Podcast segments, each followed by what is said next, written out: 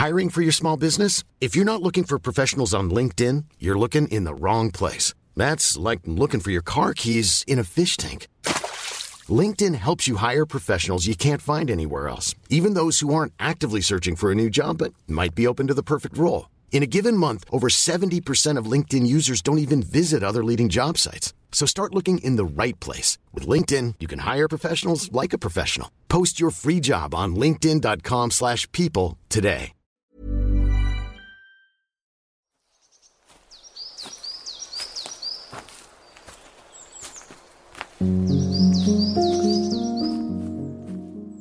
Hello and welcome to the Stompcast with me, Dr Alex George. This is the podcast where I go for a stomp with a guest to take a little meander into their life. Today I'm speaking to music producer and DJ Toddla T. For 11 years, Toddla T presented his BBC Radio 1 and One Extra radio show, which showcased a playlist consisting of carnival, drum and bass and dancehall music, a blend of genres that are often reflected in his own music, which also contain electronic sounds.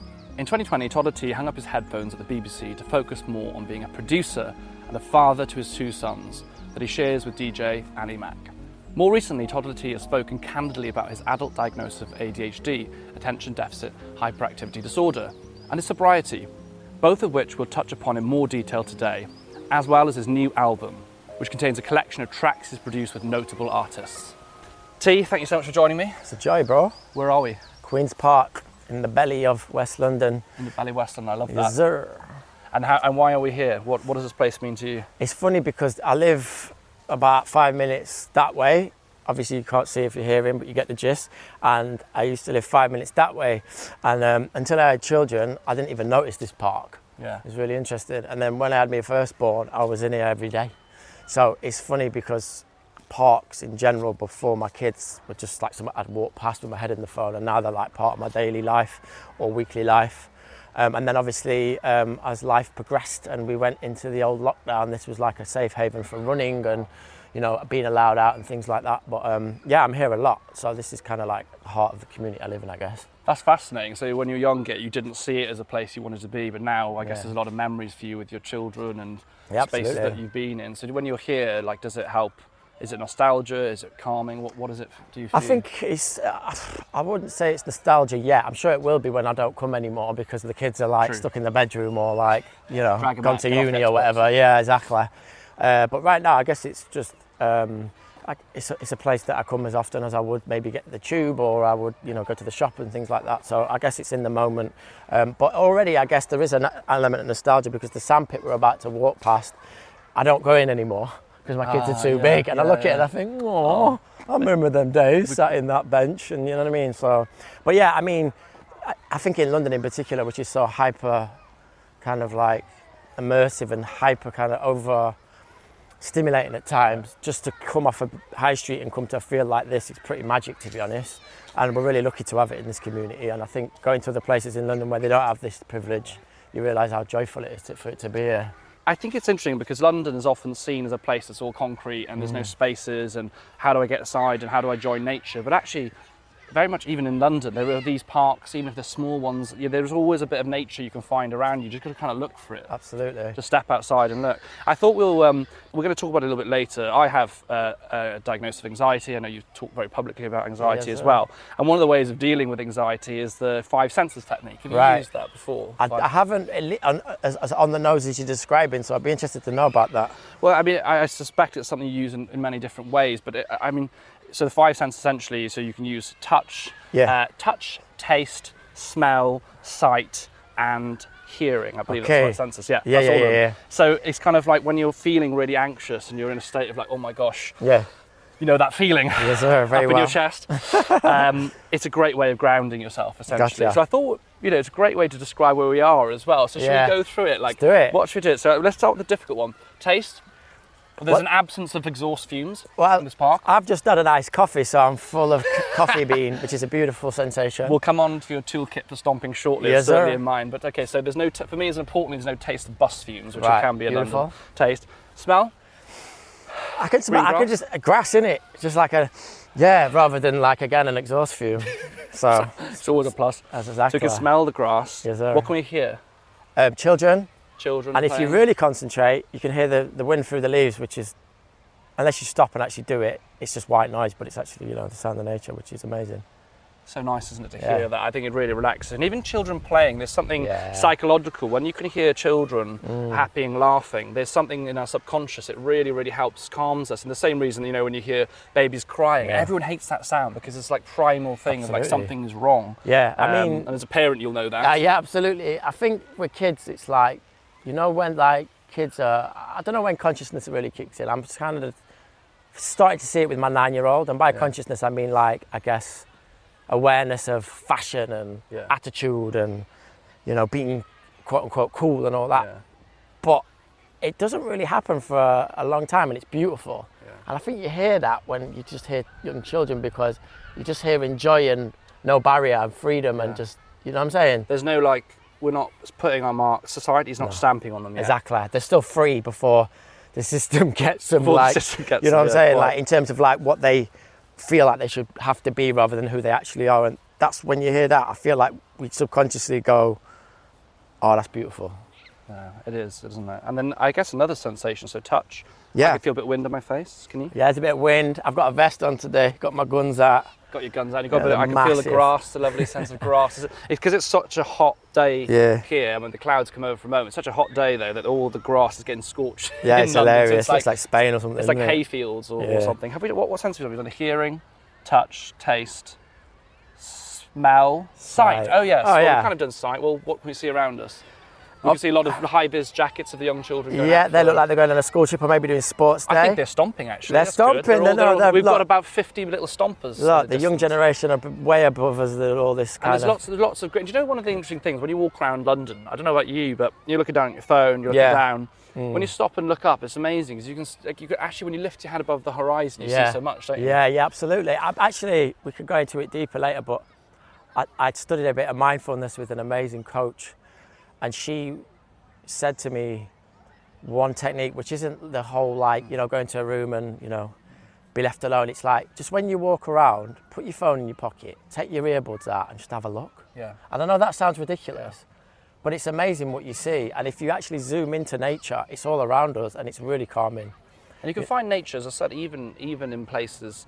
in the city, there's so much nature around you. You've just got to kind of, as I say, get off your phone and look up and just like just see it and just because we're living in this kind of like reward and kind of dopamine life, and we don't kind of appreciate that. Well, I enjoyed doing this 5 cents, and I already feel a bit calmer from that. Yeah, it's a vibe. Now, I'd love to chat to you. Speaking of one of the things that calms me, and I know you've talked about so much music, it's just amazing. People find, across all cultures of the world, whatever genres or types of music, music is embedded in cultures and helps people kind of relax. You are, at the moment, working on a new project to release more music, right? What is it that you're working on? So, basically, I guess I started as a DJ and a producer and then a radio broadcaster, and... cut a very long story short, I decided about 4 years ago that I was my best self and the happiest self, not doing everything in the world that I thought I had to do. I guess the word success comes into play here because people say, oh, you're so successful, you do radio, you do raves, you have a family, you do... And it's like, yeah, great, but actually it was all a bit much. Yeah. And it looked sexy on Instagram, I'm sure, but the reality was... it was a bit overwhelming in terms of like my mental capacity, and a few things happened that made me think, actually I need to strip this down and just concentrate on one thing and do it really well, and that was producing music. And by producing music, I don't even mean for myself, I mean for other people. So you produced for some of the biggest artists from all sorts of different kind of I guess genres and crossing different genres. Do you find that creativity now, and I guess as you talked earlier, but you used to do a lot of kind of DJing and gigs and stuff, do you find that kind of focusing on the production element, is that more, is it cathartic, the word I don't really know, is that, do you enjoy that more, is that more immersive, is that more grounding? I think there's a few reasons why I enjoy it. I feel like I've come to an age and a place of experience where I feel like, it sounds weird, but like I kind of felt like I was blagging it a bit on radio and in the clubs, but with production I feel like I've studied it for so long now. In terms of like being in the studio, I feel confident there, and I feel like I'm worthy. If that makes sense. I think you're more than worthy of being there, to be fair. And also, I'm getting older, bro. I'm 37, and I love youth culture. and I love young music and I love young people. Do you know what I mean? They're everything to me. They're the future. They're the most creative. They're the most progressive. Blah blah blah. Yeah. But I'm 37, boy, and I'm grey. Like I can't be jumping on stage. You're carrying it well, mate. Don't you worry. You definitely can jump on stage. Yeah, come on, my bro. If Paul McCartney's running on stage, listen, yeah, Botox soon forward, yeah, all of that. Now, jokes aside, though, but I feel like in the studio I have a place, and when a young artist comes to me, I'm the quote-unquote elder, and I can guide their vision, and I don't feel like a fraud. So and you're passing your knowledge in a way, like because when you're young, you're full of energy, full of ideas, but like you obviously got that experience now to go, well, why don't we just channel it this way? Exactly, and I feel like I can grow in that space without feeling like a donut. Yeah. And again, it's partly to do with insecurities, because some people hold down the kind of like, you know, I'm young forever external thing really well, but for me, I just feel comfy there, so. And it's a joy, bro, because like, you know what it is as well, like I've done radio, I've done raves, I've been the artist, I've done shows, and I've seen quote unquote artists in all these scenarios, yeah? But when you come in a room with me and maybe a songwriter or whatever, all the armor is left at the door because it's really human and it's everyone's naive. Yeah. I am, he is, she is. It doesn't matter if you're A-lister or you're just starting. When you get in that room, we're all equal.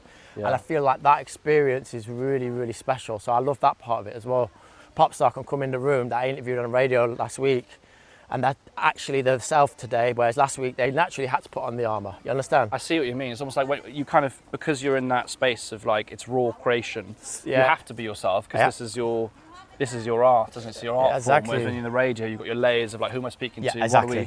What am I trying to portray? What's the angle? That's like, right, this is me. Yeah, this is John, not MC whoever. Do you get it? And it's a beautiful thing to be able to experience, and also just like be part of their thing right from the start, because ultimately the song is what creates the next part of their journey, whether that be a hit song or not. You know, they'll play at a festival, they might, etc., etc. So it's such an amazing place to be, man. Do you get emotional when you're doing it? When you're kind of recording, when you're producing, is it?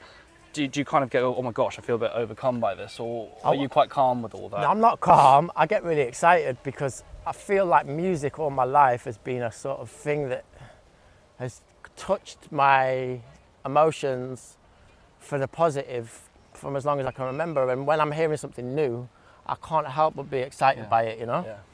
So if I'm hearing someone do something brilliant or even rubbish, it doesn't really matter, and rubbish is a subjective term anyway, because I'm hearing pure new art form for the first time with someone stood 6 foot away from me. It's like I can't help but get excited by it, so it's always fun. Yeah, I mean, it sounds, you are so passionate. It feels, and I've heard you say this many ways in different forms, but music gives you such a purpose, doesn't it? It's that kind of focus in life. And you know, I wrote my book Live Well Every Day, and the first chapter is all about purpose, because I believe without purpose, everything else kind of falls apart. Right, gotcha. Do you find that music for you, has it been that throughout your life? Is that the constant, or have you kind of fallen in and out of love with it, or has it always been that kind of best friend? Yeah, it's mad, because best mate is the right word, and you know, my relationship with my wife, who's also in Annie's music. A best mate as well, of course. Yeah. Annie, if you're listening, Annie, don't worry. And like you're the best mate. Besties. And then all my friends, pretty much, it's all come through music, really. But even when I've gone through like rough times, I've always managed to do music. Yeah. So even if I've been like super anxious or like super like not believing in anything, I always go back, and no matter how rough I feel, I go studio, whereas other things feel like a huge challenge that I always manage to get there. You get what I'm saying? So yeah, it's been a glue in my life 100%, and I think it will be for the rest. And it sounds, you kind of allude to it there, that it isn't things that you feel your purpose, even if you love them and enjoy them so much, it's not always easy, is it? It doesn't mean it's easy. Sometimes the things you love the most, enjoy the most, are the hardest. Yeah, I think with me, the music quote-unquote industry is like divided very heavily.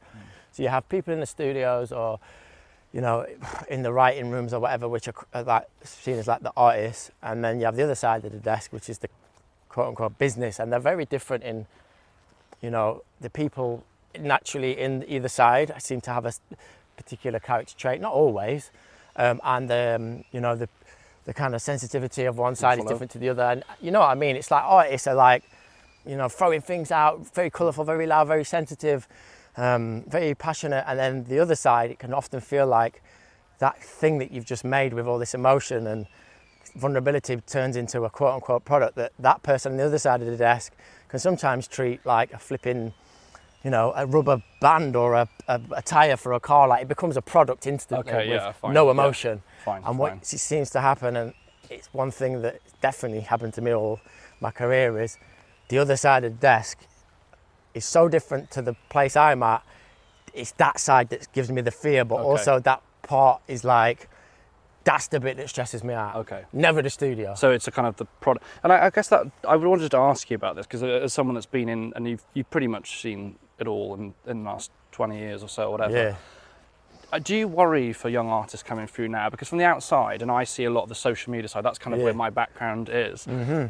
It feels like, you know, these young artists coming through at 17, 18, 19, sometimes really young, and are chucked onto massive, not just stages, but massive audiences. Yeah. Everything is seen, everything is shared, everything is caught online. You can't, it feels like especially with kind of cancel culture as it is at the moment, like, do you think that pressure's changed for them? Is it a more difficult environment to come out and do your thing? I think it's like anything, in it, there's pros and cons of it all, right? But I feel like for me, as someone who came through a different era, you could kind of do your thing, and, you know, sometimes things were more successful than others and whatnot, but it wasn't as, like, transparent. So now everything's numbers, right? Yeah. YouTube views, likes, you know, TikTok now, music is chaos, isn't it? And everyone perceives, again, quote-unquote, success as a number. Yeah. So if someone ain't doing well, you're on numbers, it's failed, which I don't believe, because, you know, it might not do madness, but it might have got to the right audience that now will come to the show or whatever. However, the surveillance aspect of it, I think, is super tough for young people, man. Yeah. I can't imagine that as a kid. You can't, at the moment, what I worry is that, especially, and I talk about this a lot, I really worry about cancel culture, because what you're saying to young people is you can't make mistakes, Absolutely. You can't fail, you can't get things wrong. Yeah, and then actually, I believe we should be liberal, but it's, but not to the point where we're saying you can't ask questions, you can't make mistakes, you can't, you've got to allow people to fail, recognise and take responsibility, Absolutely. Apologise where appropriate, and then move forward. You can't pull people up.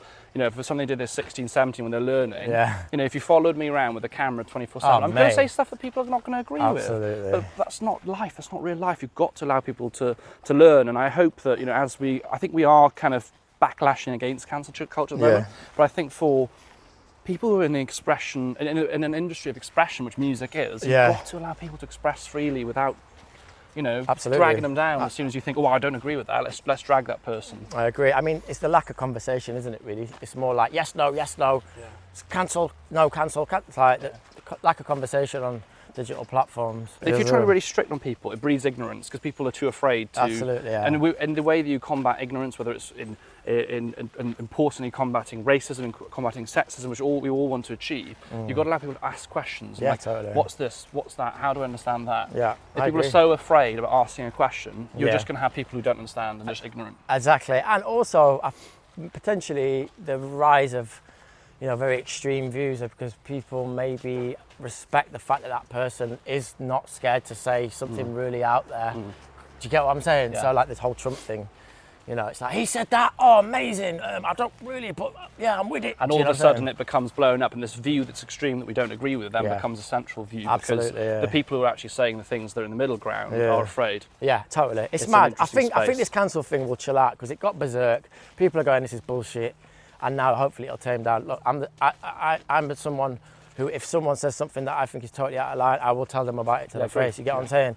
But then move on. Keep it moving. But, like, I don't think people can publicly keep making mistakes and be, like, written out of culture for much longer, because it's just nonsense. Well, there'll be no one left. Yeah, exactly. I'm done out here, bruv.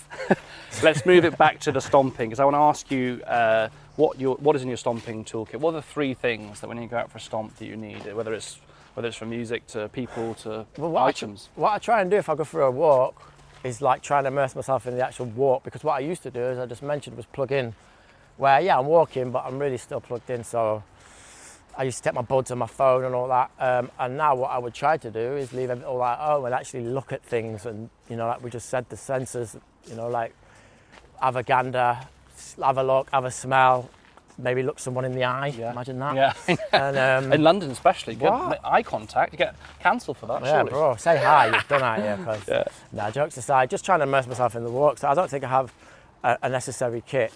Even like after school drop, it's so good. I do school drop and I go straight to my studio. I used to plug in then instantly. And since kind of like trying to kind of tweak things in my life, I've stopped doing that and just kind of look around and look up. And yeah, it's just, if anything, I took things out of my stump box. I love that. Yeah. They're the first person to say that. And I actually really like you kind of stripping it back to the raw experience of like, I'm in nature, I'm here, look, listen, feel. Yeah, literally, yeah. That's and the thing is, I feel like people think, and I was definitely the same, that has to be like, right, let's drive to the countryside and get out of the car. And no, man, you can just fit it into your little bits. For example, there's a canal that runs parallel with the road on the way to my studio. Yeah.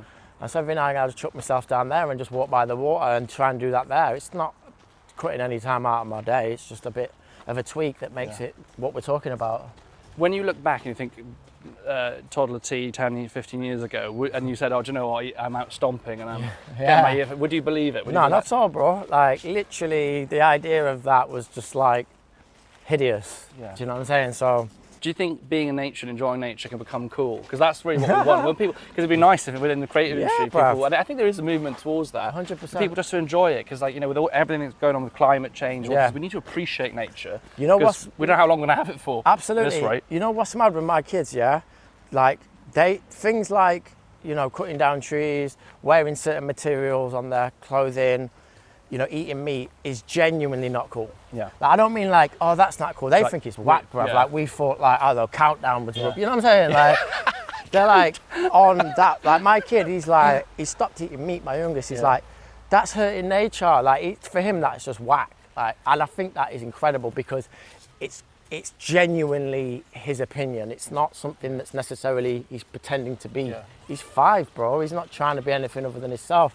And I think that gen, which we all can learn off already, will probably have that as a trend without it even being trendy, because it's just how they're going to live. Well, the thing is, and we're not too dissimilar in age. I mean, when we were younger, do you remember when they started talking about recycling? Like, oh, kids don't recycle, they won't care. Yeah, we were going home telling parents. Yeah, like, exactly. It's the kids that are telling the parents. So we always underestimate the youth. And I guess given what you do and you work with young people building music, I'm certain that you don't, but I think a lot of people do just kind of not given the credit they deserve. Absolutely. Young people can learn quickly, they can take on good habits, they can make moral decisions based on their own understandings. And actually, in many ways, they're knocking us out of our bad habits. Absolutely. I have a very lucky situation in my life where I work with people from 16 to 60. Yeah. And it's fascinating to have conversations because you can learn off all types of people for different things. Like, I lean into their... Speaking of the kids. Yeah, that sounded chilling, you know. Do you want to say this? Like, oh, gosh. You know what? I don't mind it, you know. Like, I feel like that frequency is designed to pierce. Yes. So that we do that, and then the mother or father actually attends. It's a nature thing. Yeah, it's a call, a cry. Exactly. It hurts for a reason. Yeah. Anyway. Especially on planes. Oh, mate, yeah. But you know what? I think on the plane thing, sorry to take a side step. No, it's okay. I love a side We've all been that child. Yeah. So when someone's on a plane kicking off about a baby, you're kicking off at yourself, bro. No, do you know what I do though? Well, I don't. There's not the baby. I feel bad for the parents because you know the parents can get a friend. You're like, do you know what? We're all cool here. Yeah, it's fine. Absolutely. I'm having a G&T. I'm relaxing. It's no problem. I'm putting my headphones anyway. You're watching a good old classic film. Absolutely, and it's fine. Back on course. I speak to a lot of people from, you know, as young as 16 to as old as 60 and 70, whatever. And I learn, and the elders give me wisdom and whatnot. But the youngest teach me more than anyone. 100%. That's fascinating. Like, and that's why I get frustrated with society in general, almost looking down on them, but also just disregarding their opinion. Well, I think with Matt, and we're going to talk about this in a moment, actually. It's a lovely segue, but with mental health, we need to listen to young people because they are the only people that knows what it's like to be young now. Yeah, right. Being young 20 years ago is not the same. Facts. It's now completely different world, and in 10 years time it'll be another completely different world. So they are the experts. Everyone else is trying to decipher what we do best with their expertise. That's how I see it. Absolutely. Thank you so much for listening to part 1 of this episode of me and Toddla T in Queen's Park. If you're not finished stomping yet, make sure you go and listen to part 2 now, or come back to catch up on tomorrow's stomp. See you soon.